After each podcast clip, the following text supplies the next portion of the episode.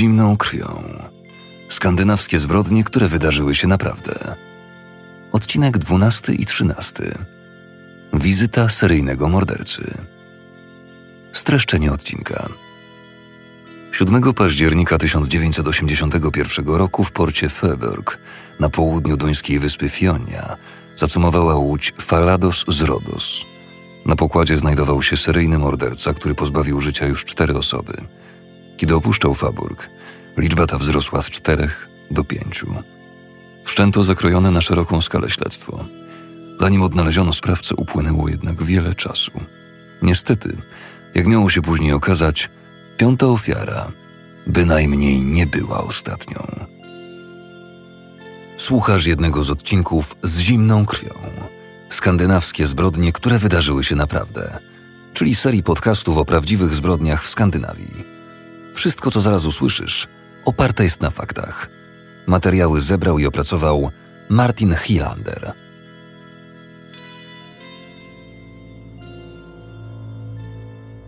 W sobotę 10 października 1981 roku emeryt Arne Sørensen około godziny 6.58 jak co dzień wybrał się na poranny spacer wzdłuż promenady nad miejscowym fiordem.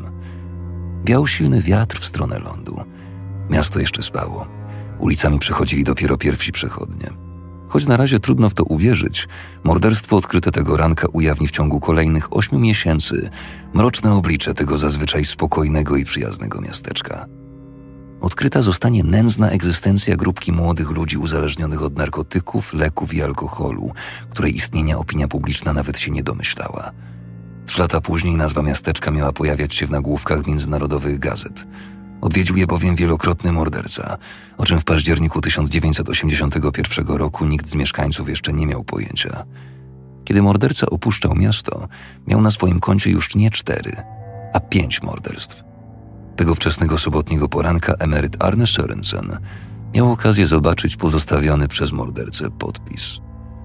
Podczas swojego zwyczajowego spaceru zauważył coś unoszącego się na wodach zatoki jakieś dwa metry od krawędzi nadbrzeża – były to ludzkie zwłoki kołyszące się bezwładnie na falach tam i z powrotem. Posterunek policji znajdował się zaledwie kilka minut pieszo od portu. Arne udał się tam pospiesznie i opowiedział o swoim odkryciu. Na miejsce natychmiast wysłano kilka patroli i wydobyto z wody ciało. Okazało się, że był to 26-letni mieszkaniec Faborga, Lars Jensen. Mężczyzna był niepełnosprawny i utrzymywał się z renty. Był też znany miejscowej policji ze względu na swoje uzależnienie od alkoholu i narkotyków. Policja przypuszczała, że przyczyną śmierci mógł być wypadek lub samobójstwo. Wdrożono standardowe procedury w przypadkach wyrzucenia ciała topielca przez falę. Zawiadomiono rodzinę i przeprowadzono oficjalną identyfikację zwłok. Po raz ostatni krewni widzieli Larsa i rozmawiali z nim w sobotę 3 października, a więc na tydzień przed ujawnieniem zwłok. Jeszcze tego samego dnia o godzinie 14.30 w zakładzie medycyny sądowej przeprowadzono oględziny zwłok.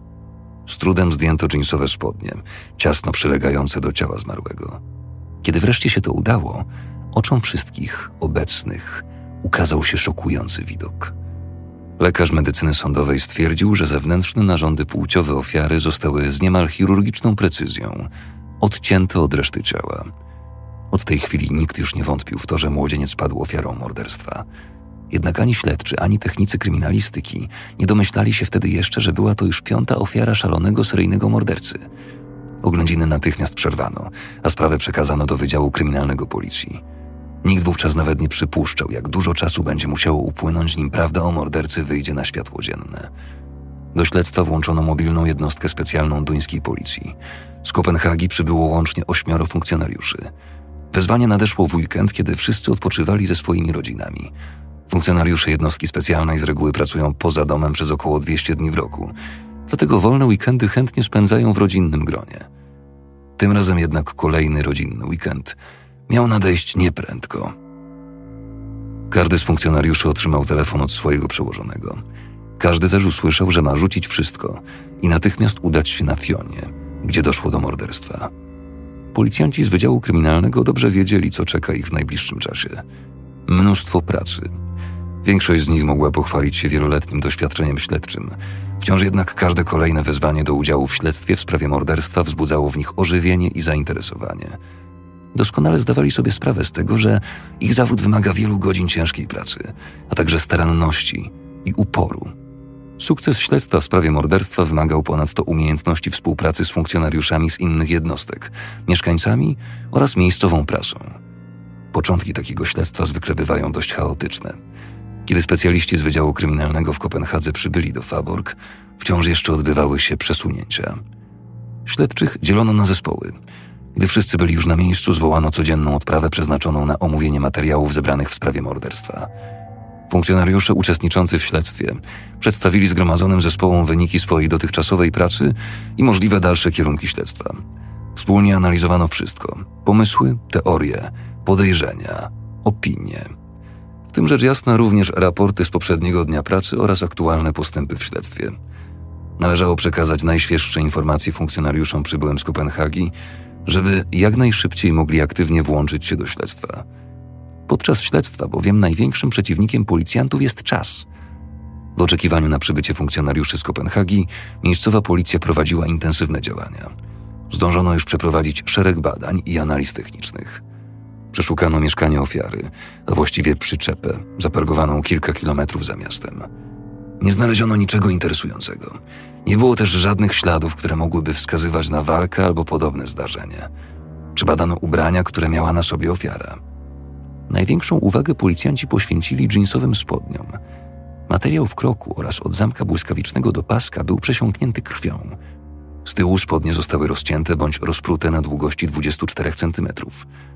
W zakładzie medycyny sądowej przeprowadzono w międzyczasie kolejne badania i ustalono grupę krwi ofiary. Wyniki obdukcji są jednoznaczne. Przyczyną śmierci było utonięcie. Różne znaki wskazują ponadto, że przed śmiercią Lars Jensen padł ofiarą przemocy. Na skroniach i pod oczami znajdowały się liczne krwiaki, a kość gnekowa ofiary była złamana. W innych partiach ciała również stwierdzono liczne drobniejsze obrażenia. Wszystkie powstały niedawno, być może na skutek uderzeń pięścią. Najrozleglejszym obrażeniem była rana pozostała po usunięciu zewnętrznych narządów płciowych. Ofiara została ich pozbawiona prawdopodobnie jeszcze za życia. Wiadomość o brutalnym morderstwie bardzo szybko trafiła do gazet. Duńska bulwarówka Ekstrabladet pisała między innymi Morderstwo. Tak brutalnej zbrodni w Danii jeszcze nie było. Funkcjonariusze specjalnej jednostki śledczej nie widzieli jeszcze tak zmaltretowanego ciała. Z czym jednak śledczy tak naprawdę musieli się tutaj zmierzyć? Czy chodziło o zemstę? O ciężkie przestępstwo na tle seksualnym? A może o coś zupełnie innego? Doświadczeni śledczy dobrze wiedzieli, że wyobraźnia często nie dorównuje rzeczywistości, dlatego jak zwykle nie wykluczali żadnej możliwości. Prowadzili dochodzenie we wszystkich kierunkach, chcąc jak najszybciej dotrzeć do osób, które mogłyby udzielić istotnych informacji w sprawie. Szczególnie na samym początku śledztwa w sprawie morderstwa ważna jest szybkość. Należy zbadać miejsce odnalezienia ciała, przeszukać mieszkanie ofiary i sprawdzić miejsca, w których zwykle przebywała. Śledczy przez cały czas muszą mieć oczy i uszy szeroko otwarte. Nierzadko okazuje się bowiem, że morderca mieszka tuż za rogiem. Funkcjonariusze zagłębili się w przeszłość Larsa. Poznali rytm jego dnia, przyzwyczajenia i nałogi. Gdzieś w tym natłoku informacji mieli nadzieję natrafić na wskazówkę, która okaże się przydatna do śledztwa. W poszukiwaniu znaczących informacji policja zwróciła się do prasy, radia i telewizji. Zawiadomiono także wszystkie jednostki policji w kraju. Zwłoki zostały znalezione w mieście portowym posiadającym połączenie promowe z Niemcami. Powiadomiono więc także Interpol. Nie można wykluczyć, że ktoś zauważył coś ciekawego nie tylko w domniemanym czasie popełnienia przestępstwa, ale może też w innym momencie. Z zebranego materiału stopniowo zaczął wyłaniać się obraz Larsa. Był samotny, ale przyjaźnie nastawiony do świata, o ile nie znajdował się akurat pod wpływem leków, narkotyków czy alkoholu.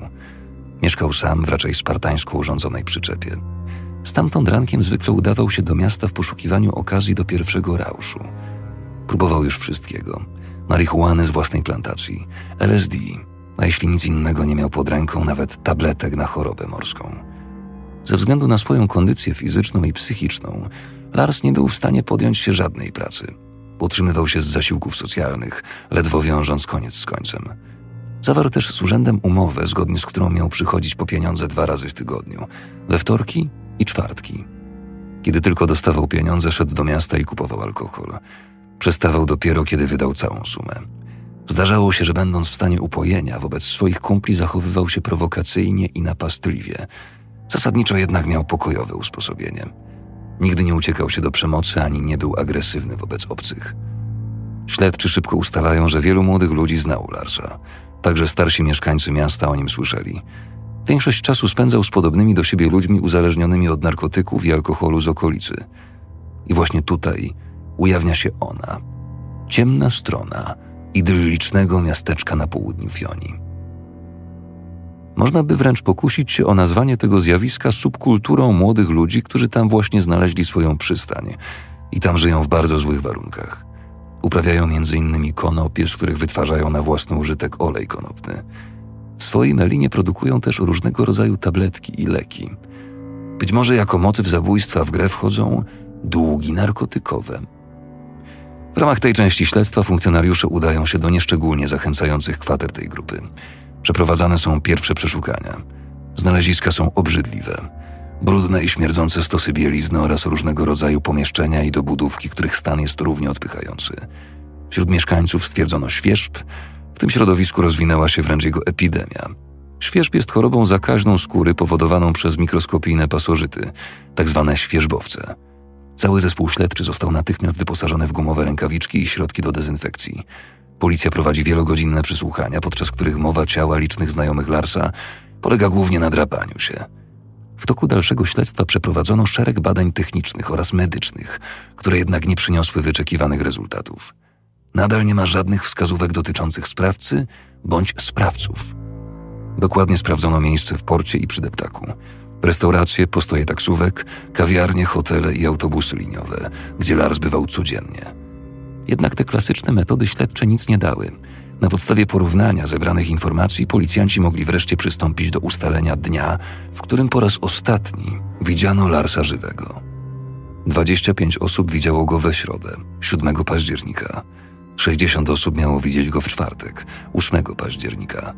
18 osób rzekomo widziało go w piątek 9 października, a 4 osoby jeszcze w sobotę 10 października.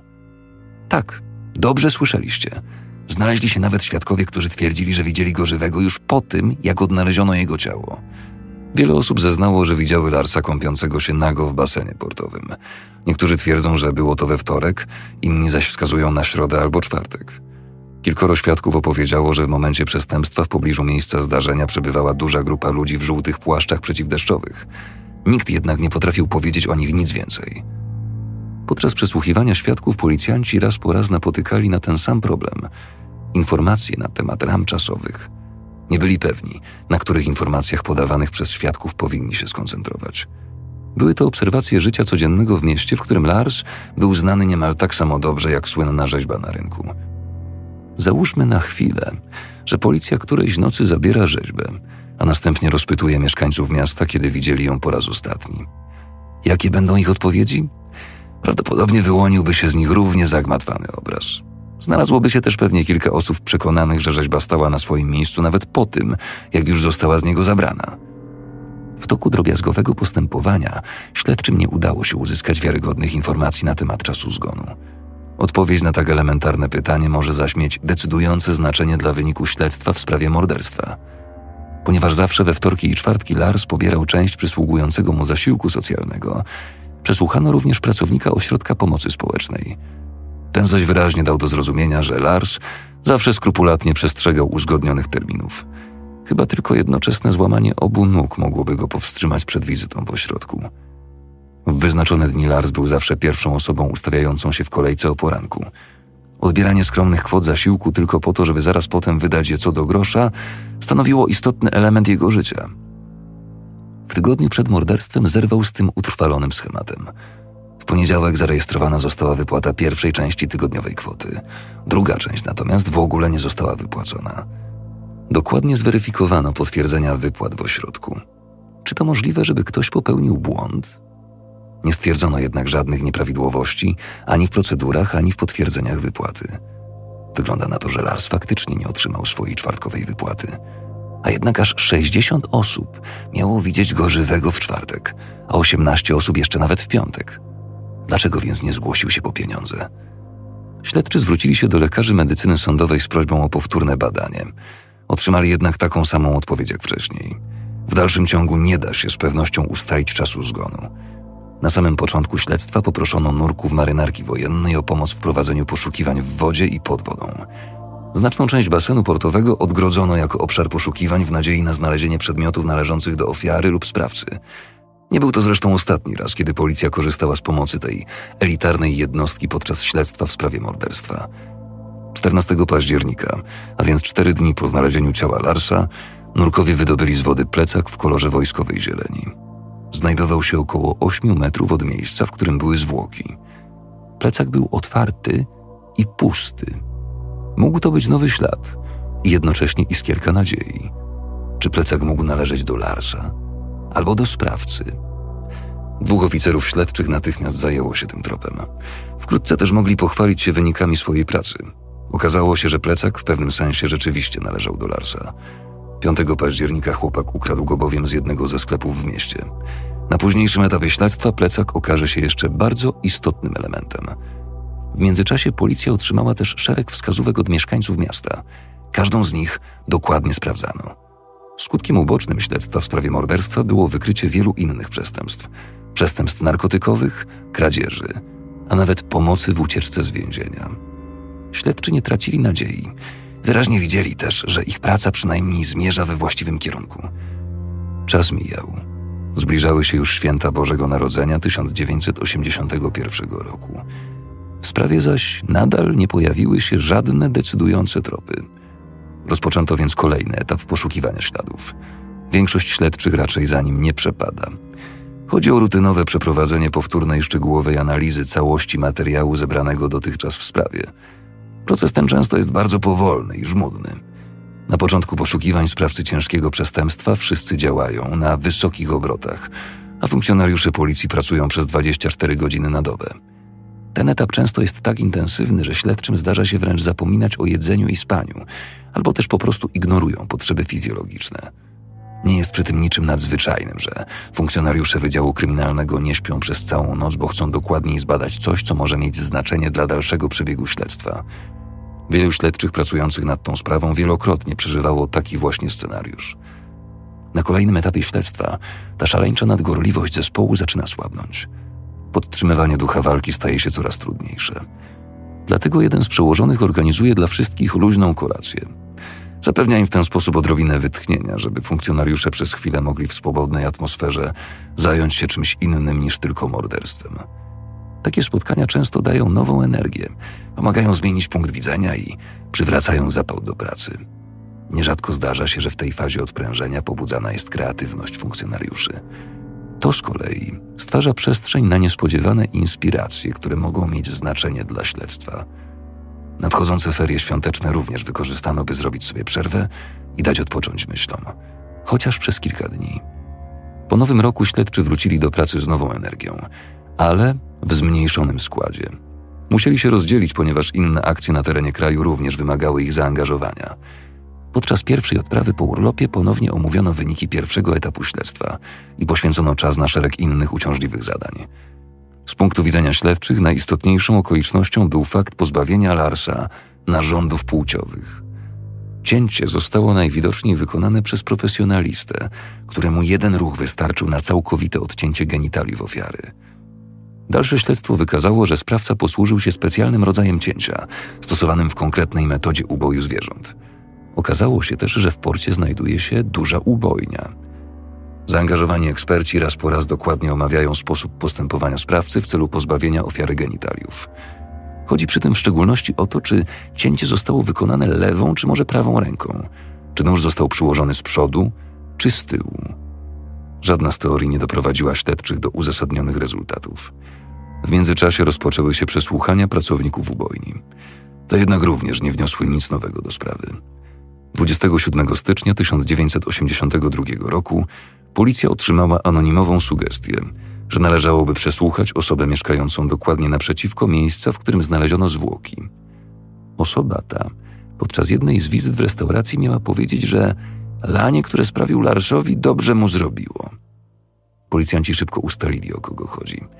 Okazało się, że ta sama osoba zgłosiła m.in. napad, do którego miało dojść jakiś miesiąc przed zamordowaniem Larsa, zaledwie 50 metrów od miejsca, w którym znaleziono jego ciało.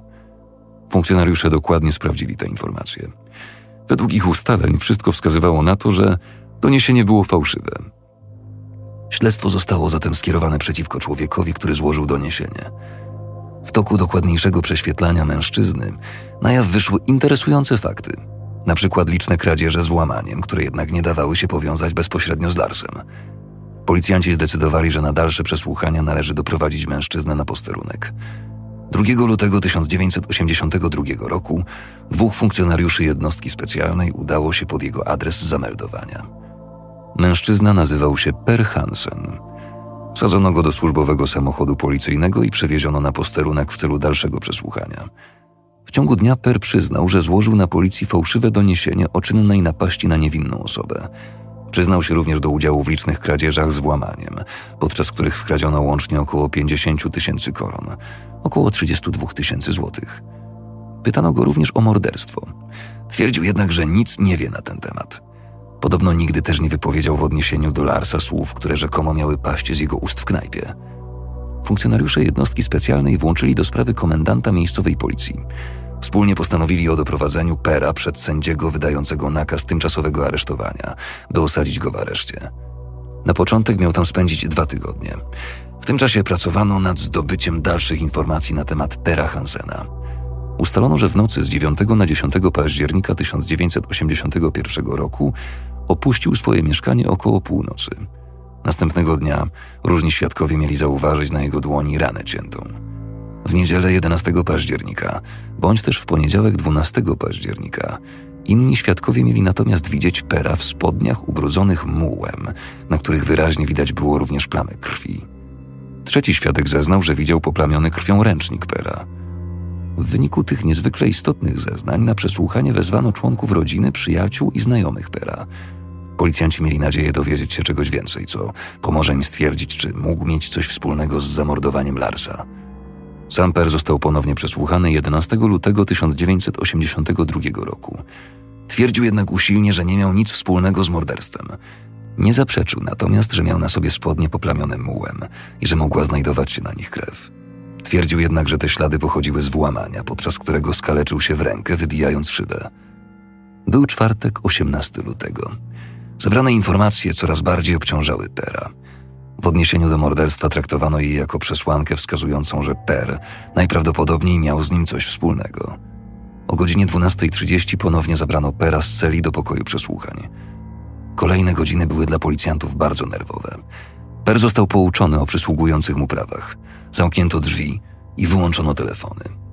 Przesłuchanie przerwano dopiero około 6 godzin później, o 18.15. Per poprosił o możliwość rozmowy z adwokatem, zanim powie coś jeszcze. O 20.15 przesłuchanie kontynuowano. O 22.00 Per poprosił z kolei o rozmowę ze swoją dziewczyną. Dano mu 10 minut. Obaj funkcjonariusze jednostki specjalnej odpowiedzialni za przesłuchania mieli przeczucie, że wkrótce padną decydujące słowa. Doświadczenie mówiło im, że policjanci w sąsiednich pokojach na pewno wyczuli już, że w sprawie coś drgnęło.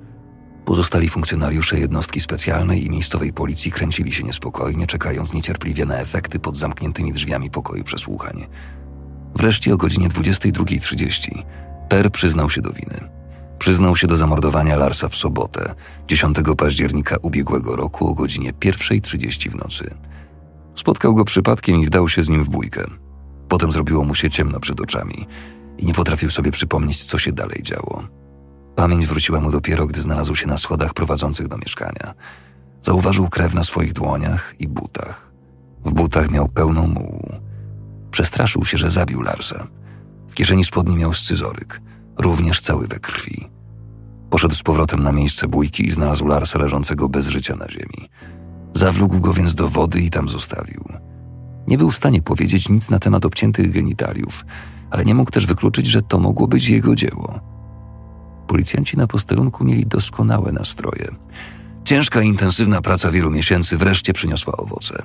Zwycięskie gesty, uściski dłoni, przybijanie piątek, poklepywanie się po ramionach, wszędzie uśmiechnięte twarze. Oficer prowadzący śledztwo nakazywał jednak powściągliwość. Wyraźnie dał do zrozumienia, że na świętowanie jest jeszcze zdecydowanie za wcześnie. Samo przyznanie się do winy nie wystarczy. Musi być podparte sprawdzonymi informacjami, znanymi wyłącznie sprawcy oraz śledczym z zespołu. Oficer prowadzący śledztwo miał oczywiście rację. Na tym etapie było jeszcze za wcześnie, by cieszyć się z przyznania się Pera do winy. Sprawa wciąż jeszcze była daleka od wyjaśnienia. Miało się jeszcze okazać, że morderca Larsa kierował się zupełnie innym motywem niż śledczy na tym etapie zakładali. Motywem, jakiego nie byli w stanie wyobrazić sobie nawet w najmroczniejszych snach.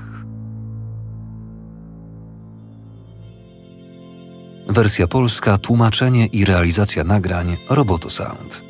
Czytał Filip Kosior.